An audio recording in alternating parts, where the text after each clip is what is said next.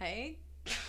hey Bears, welcome back to the 305. I'm here with Miss McVey and we're going to talk about how she's a new teacher and what that's like and all the things. So what do you, tell us what you teach?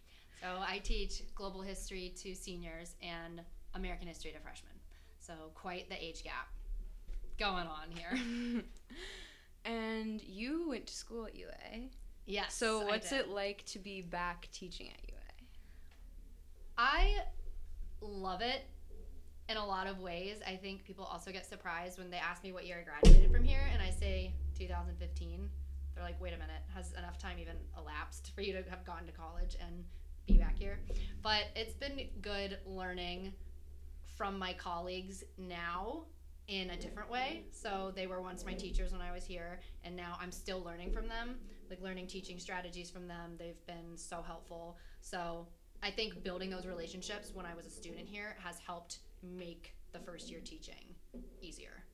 Well, as easy as it can be. Okay. Um, what teachers did you have when you were here that are still here teaching?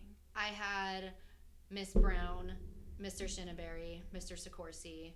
Um, I had Miss Hayes for world history, and she's not here anymore. But yeah, I had like Mr. Reinhardt, Miss Kerr, Miss Kentner, Miss Camp. Like everyone is still here. I think except for maybe like one teacher.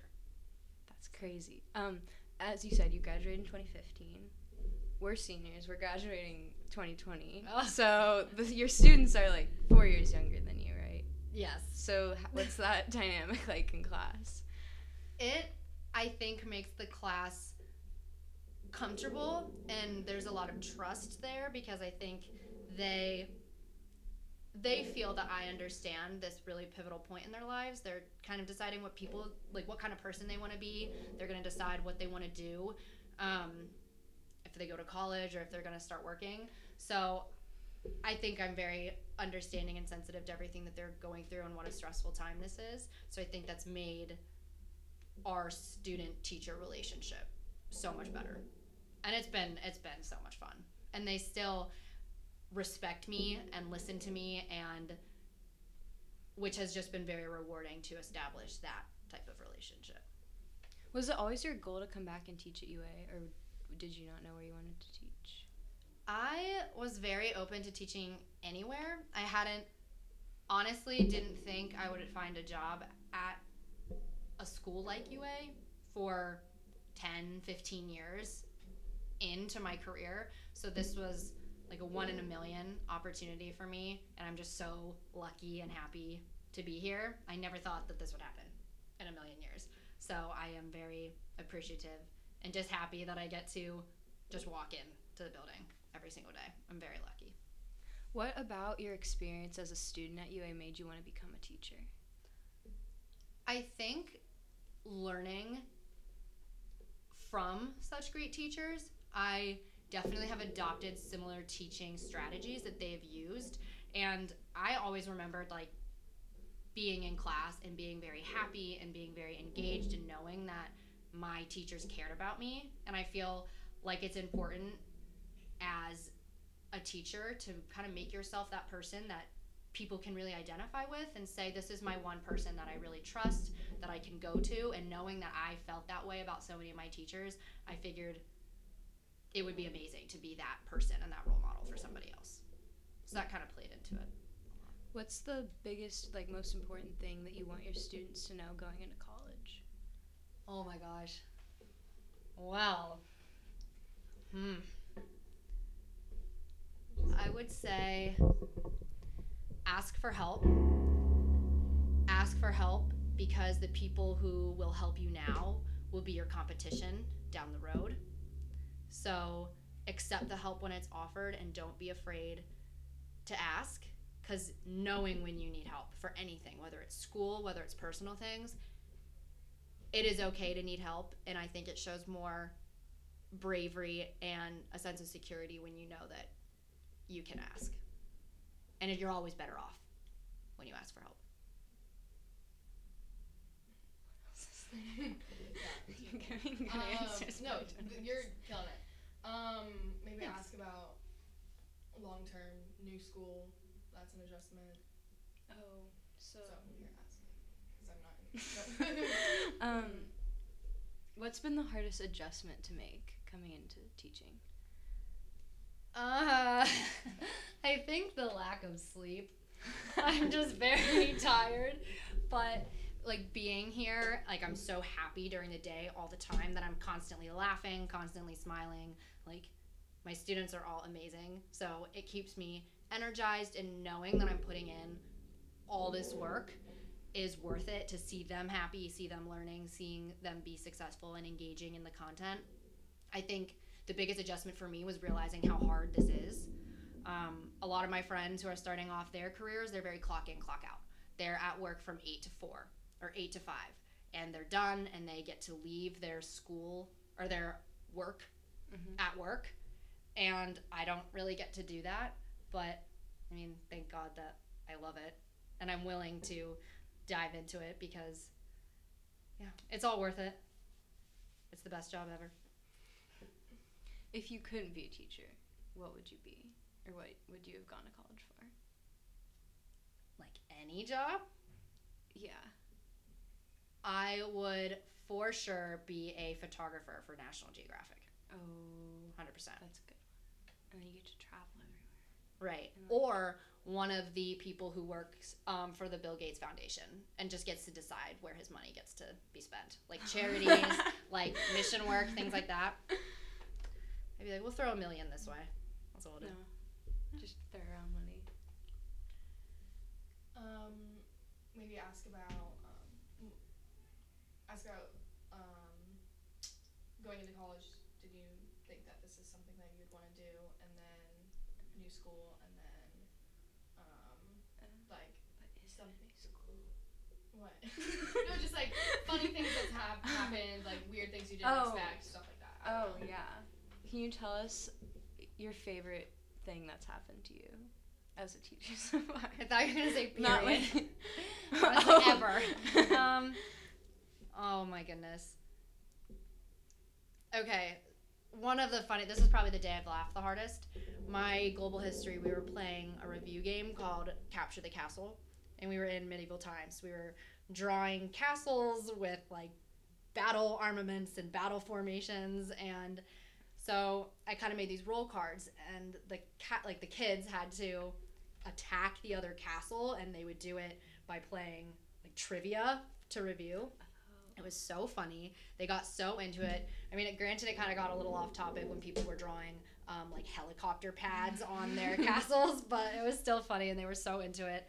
And one of my students, um, in the middle of like the championship round between the last two castles, had drawn this fire breathing dragon and just runs through the whole classroom with this fire breathing dragon and is like making all these noises and the whole class was just dying laughing and it was so fun i still have the pictures of the castles hanging in my classroom and that was two months ago That's amazing. i was crying now was to, so to bring you down from that. What's the hardest thing that's happened, or like the worst? Not not the worst, the hardest. i think the hardest is really learning all of the content the one of the classes i'm teaching is like global history from all over the world since the beginning of time so kind of going back and refreshing myself and relearning and learning new things that I've never learned before and presenting it in a way that's interesting to the kids and to help them remember it. I think that's been the hardest part, but to me it's so exciting when I nail it and I love learning about it. I'm just a huge nerd. So yeah, I think the hardest part has also been the most rewarding as well. What things have changed in UA in the time from when you graduated to coming back as a teacher? I think it is a lot more casual, if that makes sense. I think like student teacher relationships are more casual, and I think there's a lot of trust and freedom with what kids are allowed to do. And I think that's so wonderful that the district and our school trusts our students and knows that they're gonna make good decisions and gonna do the right thing. And I think putting trust in kids at a younger age teaches them how to make right the right decisions later on when they have that freedom. So I feel like our school does a good job with that, more so now than ever. That's my answer. Yes. Um, maybe talk about. Um, I don't know. In high school, when you were learning history and stuff, did you know that this is something that you'd want to do for the rest of your life? Then ask. At what point in your high school career did you know that you wanted to be a teacher? I think my love of American history was really instilled in me by my eighth grade history teacher, Mr. Richard. So I actually got to see him at the Veterans Day celebration, and it was this crazy, like a moment in my life I'll never forget. He was the reason why I started to love history, and I realized like I think I could really fall in love with being a teacher. And he was so hard on us in eighth grade, like so hard on us. I still have the whole Gettysburg Address memorized by heart because he had us memorize it. Yeah, and I still know it. Like learned so many lessons from him, and I hadn't seen him since I finished eighth grade, and it was crazy seeing him and at the Veterans Day celebration. We got to catch up, and not only like talk to him about his experiences in the Vietnam War, but I got to introduce him to my students, and he was like, "Whoa!" He was like, "How the world has come full circle." So that was super super special. And he really is one of the people who made me want to be a teacher. And i think i've always loved history. I've always loved learning about it. I would read history books just for fun. So it's awesome that i get to impact young people and help them not only like learn history but learn about themselves learn how to think critically and make good decisions moving forward and i think that especially with my seniors as they're going off to college. I'm just hoping that if they learn that they are smart, that they're important people, and that they're going to do great things, I think if they know that they have one person that believes in them, then they'll at least take that with them. So if you're watching, hey guys, that was so wholesome. or listening, my bad. Oh.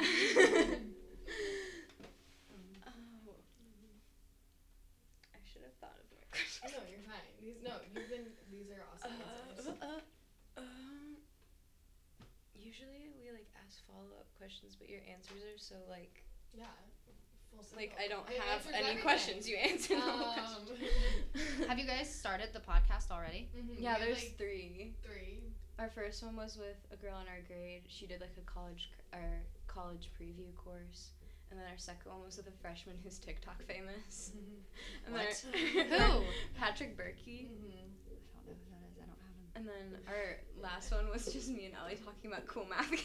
Yeah. Any opportunity for my freshman to make TikToks, they Really? they pop off. It's We so funny. We made a bunch of history TikToks in IB history. Do you have Palmer? like, yeah. That seems like a Palmer Yeah. thing. Yeah. We, because I was like, let's make political cartoons, and we were doing it. I don't even remember what unit this was in, but the kids were like, "Can we make TikToks instead?" And I was like, "Yeah." So they were try- like acting out like discrimination and acting out all these like deep, Yeah, complex topics. TikToks. And then when I like don't get them, I like look it up so I can like figure it out. what it's Maybe it is an educational tool. I like well, we did a lot of memes in like the first year of IB history, and like I I memes. remember the the things we made memes about more than I remember anything else. Like mine were all about Lebanon and like the way they like annexed Lebanon and like d- divided the population up. And like how they haven't t- taken a census since the 1930s. Yeah, they need to We get kept on like that. making memes about. they were like Like how many people? Lebanon hasn't taken a census since the 1930s. That's so funny. Yeah. Awesome. Wait, do you want to Streamers just like and close it out? Just say. Thanks for listening, UA. No, don't do that. Thanks for listening, Bears. As always, make sure you follow us on Instagram at 305 Podcast for updates and more. awesome.